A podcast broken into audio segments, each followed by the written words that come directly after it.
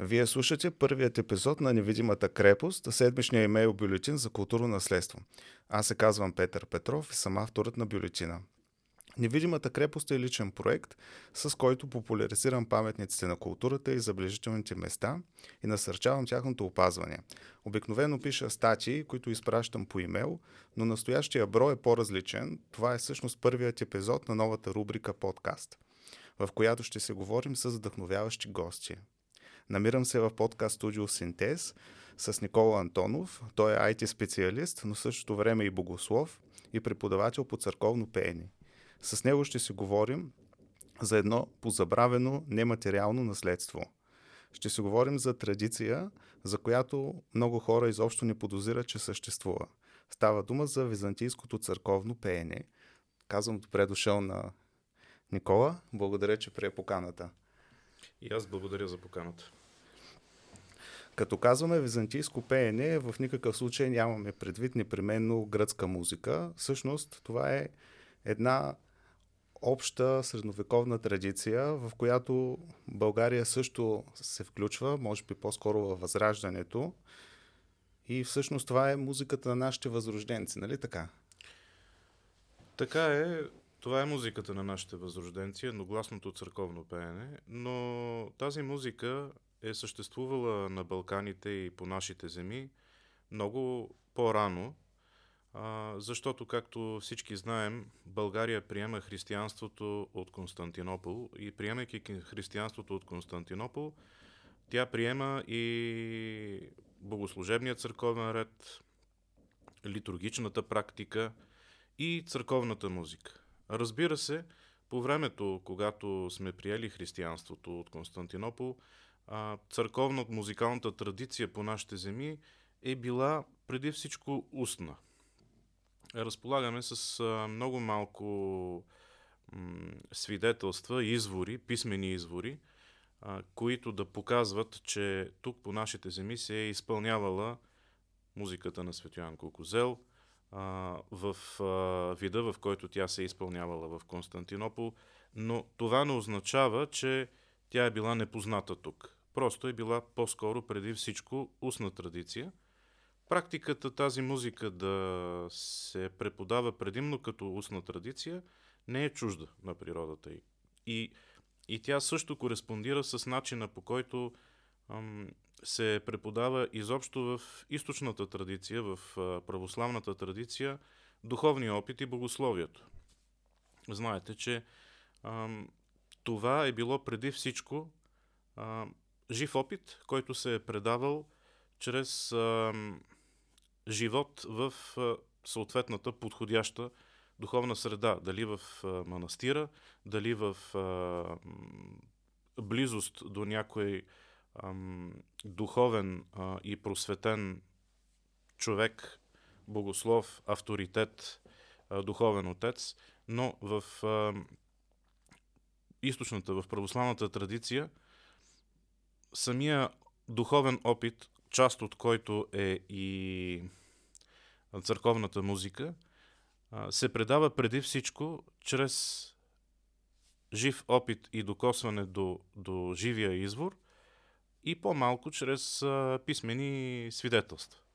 Затова църковното пеене, византийското църковно пеене по нашите земи не е било чуждо още по, в, в, в а, периода на средновековието и, и по-късно, 13, 14, 15 век и след падането на Балканите под османско владичество, тази музика е продължила да се практикува и да се развива. Докато вече в периода на възраждането, не само нашето, нашето възраждане е част от контекста на цялото балканско възраждане – вече имаме печатни издания, имаме реформа на нотацията и на музикалната система на византийската музика. По всяка вероятност църковните гласове са се обогатили, здобили са се с нови разновидности, но това не е някаква нова традиция. Просто нов начин за обясняване и преподаване на традицията, но, но не е някаква нова музика. Всъщност се оказва, че нашите възрожденци, които ние познаваме предимно като революционери, са имали една допълнителна дейност да просвещават народонаселението и да превеждат от гръцки на църковнославянски език тези песнопения. Точно така. Такъв е бил, например, Тодор Икономов, един от а, м- строителите на съвременна България. А, и не само той. Бащата на светското образование и изобщо образованието в България, Яромонах Неофи Трилски, има изключително богата, интересна и качествена църковно-музикална дейност, преводаческа, авторска също така, макар че авторството в тази епоха е малко по, по-особено понятие и по-скоро по-чуждо, отколкото в съвременния контекст, който го познаваме. Така че, м- да, действително, уникалното при нашите възрожденци е, че осъзнаването а, и събуждането на национално самосъзнание м, изглежда не е било просто безпричинно някакво явление, то си е част от а, всеобща европейски контекст, който се развива м, процесите, но по отношение на църковната музика уникалното е, че в тези смутни и трудни времена, в които се е решавала съдбата на нашия народ, много от тези възрожденци са се занимавали с църковно-музикална практика и теория и някои от тях даже на доста високо ниво за времето си. За времето си това е била високата музика в България. И е било въпрос на, на, на чест да се припознаеш като м- така като продължител на, на една автентична традиция, не е стоял въпросът, а, а, че това е някаква гръцка музика. Гръцки е езикът. Светоян Кокозел е писал на гръцки, не е писал на български.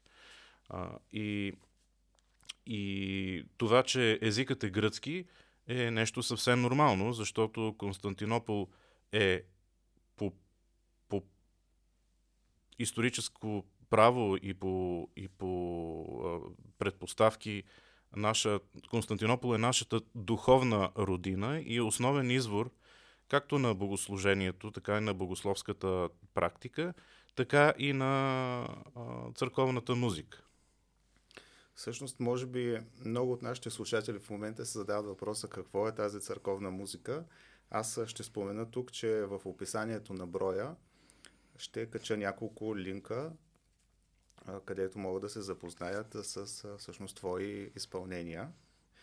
А, може би тук е момента да обясниш с какво тази музика се различава от познатата ни западноевропейска музика, че дори познатата ни църковна музика днес. Византийската църковна музика е уникална в всяко едно отношение. Държа да направим оговорката, като повтаряме основ, отново и това, което казахме преди малко, за българите възрожденци, които са били патриоти и никой това не може да го оспори, не е стоял проблемът, че тази музика съществува в своята изворова част на гръцки язик и не са се чувствали по някакъв начин предатели на ам, българската традиция, използвайки като основен извор гръцки източници. Защото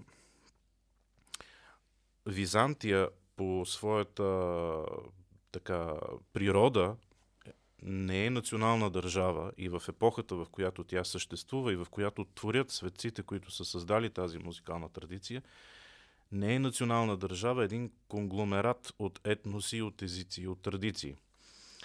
И не е имало национален проблем. Затова за нашите възрожденци, патриоти, които са се борили за свободата на България, но не и само за нашата лична свобода на българите, много от тях са ходили да помагат и на, и на гърците по време на тяхното национално освобождение, са се занимавали с... Интересно. Да, са се... Ами, капитан Петко Войвода, който нали, всеки в България знае. А, а, за Яродякон Васил Левски също знаем, че освен, че е бил а, Яродякон също е обичал много да пее църковната музика. Има песнопения, които се считат, че са били негови любими. Тази, същата църковна музика. Ам, така че там, в тази епоха, няма национален проблем. Националният проблем идва по-късно, но сега нека да се насочим в музикалната част. С какво е уникална тази музика? С всичко. На практика, тя е замислена, изглежда така, че да не се припокрива с нищо познато от заобикалящия ни свят. Тоест, църковната музика, както богослужението, литургичното, литургичната традиция на православната църква, както иконописта също, която също има свои правила и особености. Тя също извира от, от античното изкуство, но по никакъв начин не можем да кажем, че е идентична с него. Създава си собствени правила. Византийската църковна музика още по-интересно. Съществува една погрешна представа, че музиката на Византия се основава на базата на античната гръцка музика, например.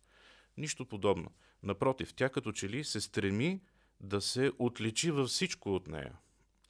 Античната гръцка музика е залегнала в а, западноевропейската музика и в съвременната музика, която ние слушаме навсякъде.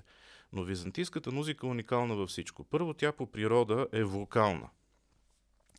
А, не се предполага използване на инструменти. Това съответно налага много интересни неща.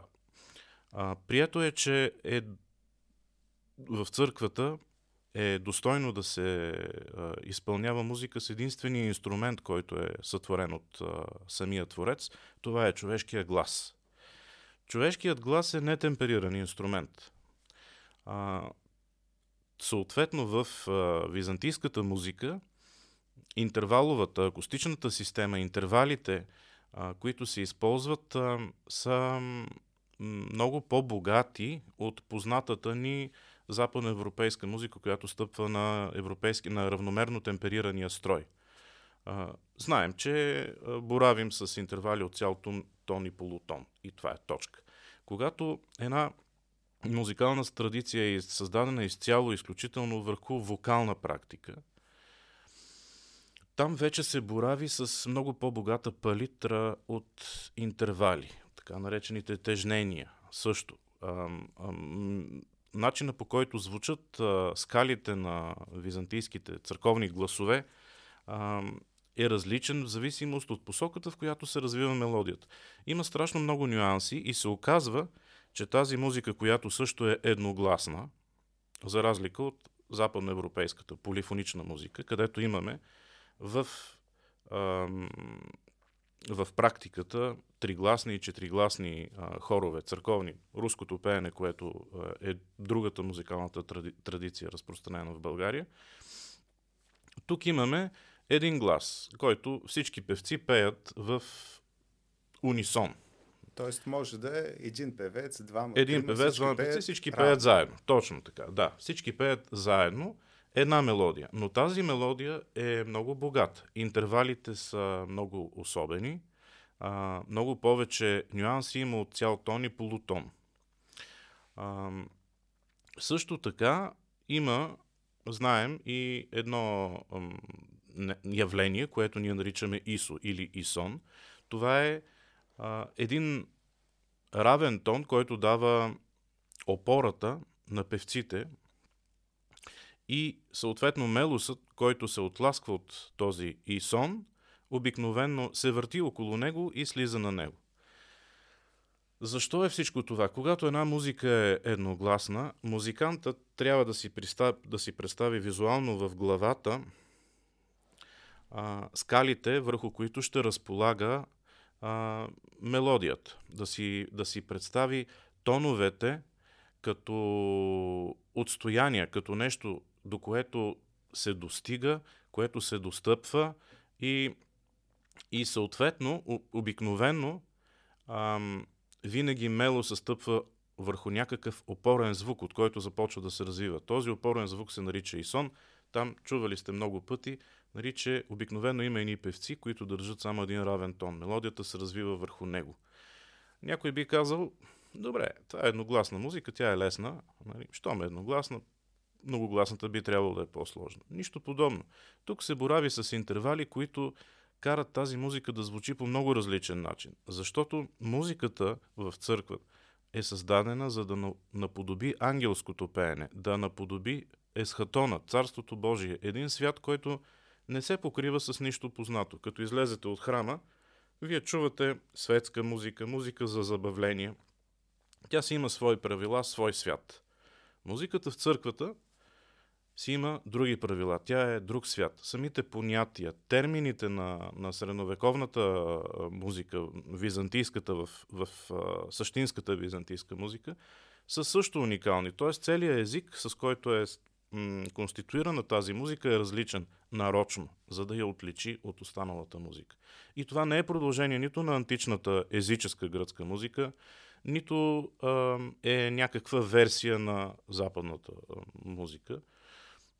уникална си е сама по себе си.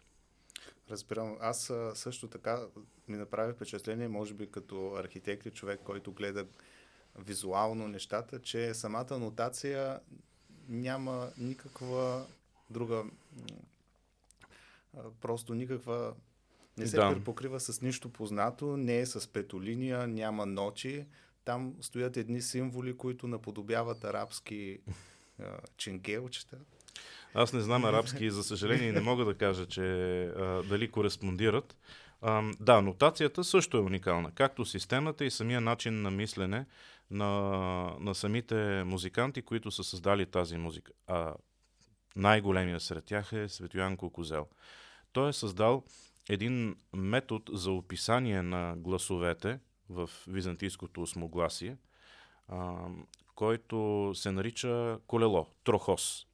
И този метод е сам по себе си нещо изключително гениално. Представете си един учебник по музика в една страница, една схема, която ви учи едновременно и на теорията на музиката, описва нейната система, гласовете, интервалите, а в същото време ви дава и, и практиката. Т.е. дава ви едно упражнение практическо. Ако вие се научите да пеете по това колело, вие ам, вече ставате обучен музикант.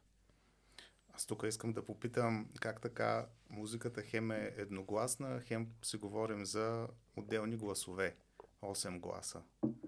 Да, като кажем осмогласие, се получава едно такова неразбиране, защото ние като а, свикнали сме, като чуем глас, обикновено разбираме, а, първи, втори глас, бас, баритон, тенор и така нататък. А, но тук терминът глас а, е в, а, използван съвсем друг контекст, даже може би не е съвсем точен. А, защото оригиналният термин на гръцки язик е ихус. Ихус означава звук, начин на звучение. Оттам има, идва думата еко. ехо. И а, всъщност ихусът е звукът, върху който се разполага мелодията. А, в, а, понеже това е едногласна музика, човешкият глас а, няма безкраен а, капацитет. За византийските музиканти системата на построяване на гласовете е в рамките на е, една, да го кажем с а, езика на съвременната западна музика, квинта. Тоест, не октава, а квинта. Четири звука се редуват. Тези четири звука а, са четирите ихуса. Всеки от тях има своя, свой обем, своя логика и идея, която предава. В а, византийската музика имената на звуците не са били едносрични, както в западната музика, седемте звука до, ре, ми, фа, сол, а са били четири и са имали многосрични имена, защото са се а, изпявали с мелодия а, като се каже днешно време, изпей ми до. Ти пееш някакъв равен тон, който е а, с определена частота. Ако не си абсолютист, трябва ти инструмент, на който да чукнеш и да кажеш а, до, до, до, до, ето това е до. Каква информация дава обаче това на един музикант, който работи само с гласа си? Абсолютно никаква. Какво е това? Какво има под него? Какво има над него? Какво е пространството, в което се развива музиката от до? Важното за, за музиканта, който борави с едно, само с гласа си, няма инструмент по който да се води, е да може да си представи звука в контекст. Това до, аха, до е звук, под който има полутон и над който има цял тон. Значи, за да мога да изпея до, без да имам пиано, аз трябва по някакъв начин да изпея някаква мелодийка, да мога да го иллюстрирам. И така а, са се зародили по този начин на мислене четирите звука, върху които се разполагат ихосите. Всъщност, те са в някакъв смисъл идентични с ихосите на византийската музика. Първия звук се достъпва чрез изпяване на един цял тон. Ананес. Ананес. Така се нарича първия звук. Това съответства на първи глас, все едно. Следващия звук, за да се постигне, трябва да се изпее един цял тон и един намален тон. А сега какво е това намален тон? Намален тон е интервал, който не е нито цял тон, нито е полутон, а е някъде по средата, повече бие към целият тон. А, някой би казал, чакайте, бе, човешки глас, нали, човек не може да, да чува и да възпроизвежда интервали по-малки от полутон. Това изобщо не е така. А, византийските музиканти, изпълнителите на византийска църковна музика, боравят с интервали от третинка тон. Втория звук ще намерим, като изпеем един цял тон и един намален тон. И за това ни трябват повече срички. И за това втория звук се нарича неанес. Неанес.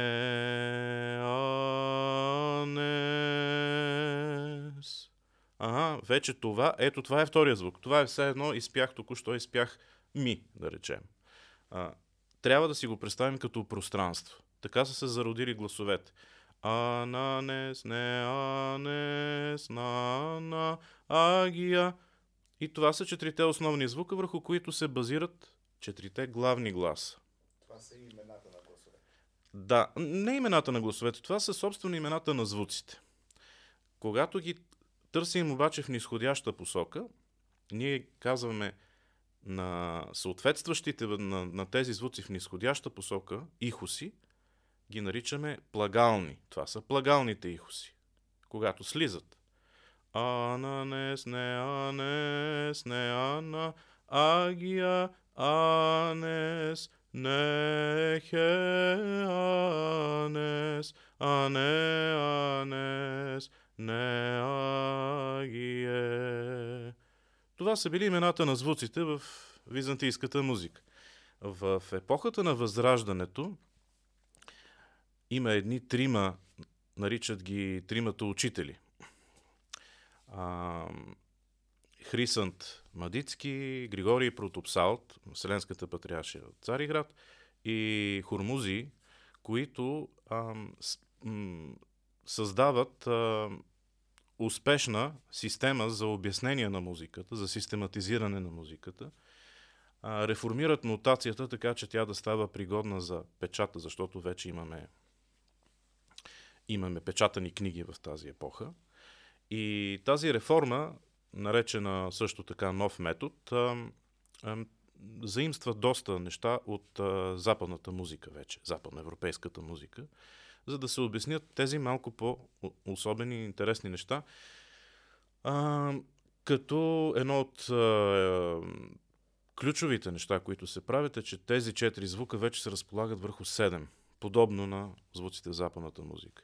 Махат се многосричните имена и се слагат едносрични. Ананес става па, неанес става ву и се използват срички от а, гръцки язик, а, които м- звучат последният начин. Ни, па, ву, га, ди. Пак седем звука, по подобие на западната музика. Но отдолу системата, която управлява целият процес на музициране, се запазва. Това е византийската музика. И това е традиция, в която ние българите имаме също много голям принос. Това е много важно да се каже. А, още в а, епохата на средновековието и по-късно също и в а, Възраждането, именно българите, може би, защото сме най-близо до Константинопол, а, сме тези, които пренасяме византийската традиция върху славянски език и я разпространяваме сред славяноязичните народи. И с това приноса ни е огромен. До ден днешен, книгите, които са издали нашите музикоучители през 19 век, аз не мога да си представя времената, в които те, те са живяли, а, как, колко трудно е било да се издава точно такъв тип литература, с невми. Книгите, които те са издали, се използват до ден днешен във всички славяноязични народи, в които се практикува византийско пеене. Нещата са тръгвали от тук, от българите. Това не го казвам, за да се самоизтъкваме и няма нужда да се самоизтъкваме. Това е нещо, което всички наши м- православни братия, които използват славянски язик в богослужението, ни го признават. Никой няма да го спори. Напротив, за това ни се чувстват признателни. Но има пък един друг проблем. С навлизането на руското пеене в България, тази традиция постепенно замира. И днешно време в а, православните храмове в България, за съжаление, много рядко може да се чуе а, добре издържано византийско пеене. Аз имах възможността преди две години да пътувам до Истанбул и посетих катедралата в квартала Фенер на една литургия, където успях да чуя едно великолепно песнопение. Там направим впечатление, освен красотата и изяществото на тази музика, колко дълго всъщност псалтите пеят. повече от 3 часа. Да. Това е много сериозно и много тежко изкуство и изисква много сериозно обучение. Нещо, което се подценява изцяло в България. И понеже хората си казват, аха, то е едногласна музика, да, то е лесна работа. А, и подценява се изключително много. А, именно този храм в Фенера, в който си бил в Цариград, и до днес днешен е мястото, което определя стандарта за църковна музика църковната музика трябва да звучи умилително, не трябва да звучи концертно, не трябва да гърмят фанфари в храма. Всичко трябва да подпомага молитвата и там църковното пеене се отличава с една особена простота, една молитвеност и дълбока концентрация. А, нещо, на което, примерно в много храмове, което можем да чуем, което аз не, не го приемам, не, не мога да го приема. гърмящи фанфари, концертно, така, концертен дух, който сме. Възторжен, да. Това е точно противоположно на, естетика на естетиката на православната литургична естетика, която извира и от, и, и от иконописта, и от музиката. Ти всъщност преподаваш източно църковно пеене. Какви хора проявяват интерес? О, всякакви хора. Всякакви хора на всякакви възрасти, с всякакви професии. Хора с а, различни качества и различни способности. И всеки се раздвижи в, с различна скорост. А, някои идват с цел да се научат сериозно да практикуват тази музика, евентуално след време и те да станат а, също учители. А, за тях обикновено това, което препоръчвам е да се подготвят и да издържат а, изпити пред а, комисия от гръцки професори, преподаватели, които да валидират това, което изпълняват, че е така. А, че не са си измислили нещо а, защото има такъв риск. Поради тази причина и аз а, преди години записах а, консерватория в Гърция, завърших а, с а, диплома за преподавател и непрекъснато контактувам с а, гръцки майстори, а, за да сверявам това, което чувам и това, което правя. В едно традиционно изкуство е много важно да имаш кой да те валидира.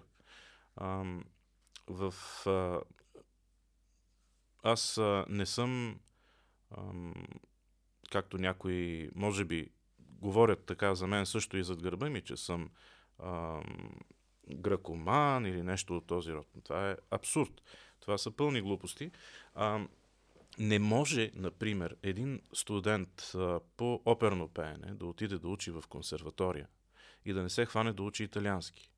Да не замине най-малкото на един мастер-клас в Италия пред някой италиански майстор. Защото това е изкуство, което произхожда от там. Византийското църковно пеене произхожда от Константинопол.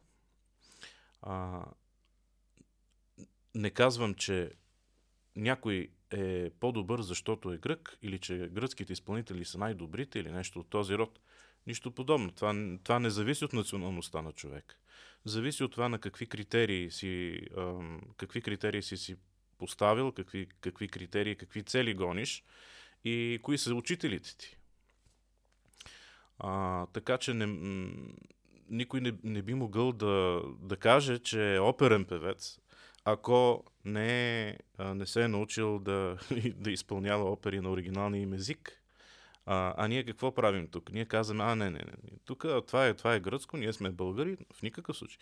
Един от а, най-големите ни музикоучители от а, първата половина на 19 век, а, Хаджи Ангел Иванов Севлиевеца, чието песнопения пеем, чието преводи, нотации пеем всеки ден в, в църквата и ден, до ден днешен – а, каза в преговора на, на една от своите книги. Певците, които знаят гръцката мусикия, гръцката музика, гръцкото църковно пеене, пеят правилно и българското. А тези, които не знаят гръцкото, не пеят правилно, не могат да изпеят правилно и българското. А, защото едните черпят от извора. Имат точния критерий и тогава могат а, спокойно да варират на различни езици, да, да, да плуват в тази материя. Докато в други случаи ние се ограничаваме и сме се превърнали в едно голямо село. Всъщност, български църковни музиканти не комуникират с... Имам предвид в сферата на тази музика. Не комуникират с а, изпълнители, майстори, преподаватели, диригенти от други страни. От Гърция също. А, ние си мислим тук, че сме а, така, самостоятелна бойна единица, не така да го наречем. А не, всъщност всичко това е част от една традиция. А, има едно много ясно написано свидетелство от 1881 година в а, едно пособие по църковно пеене на Вселенската патриаршия, в която се казва, че традицията навсякъде е една и съща. И казва така, от Египет до Дунавските земи същите 8 гласа, същите интервали, същите тежнения и особености се пеят така както в Палестина, така и на Света гора, така и на Пелопонес, така и в България, така и в Ливан. А, значи, това е едно наследство, което идва от а, епохата на, на Византия, едно наследство, което е родено и култивирано в а, православната църква от, и, и ние, макар и бидейки отделна държава в а, различни епохи, по различен начин и с различен, различни граници, а, винаги сме били част от славяно-византийския духовен и културен ареал. И при това сме били важна и съществена част и сме играели важна, важна роля за другите славянски народи. И за тяхното християнизиране, за преподаването на традицията на, на богослужението и на богословието на православната църква а, и на музиката. Всичко това е нещо, с което имаме пълното право да се гордеем, но само ако го познаваме добре и ако го изпълняваме правилно. Иначе, според мен, нямаме право. Това са много силни думи. Аз предлагам така да завършим, да си пожелаем да опознаваме тази традиция и да я чуваме по-често, защото тя наистина а, е хем наша, хем великолепна.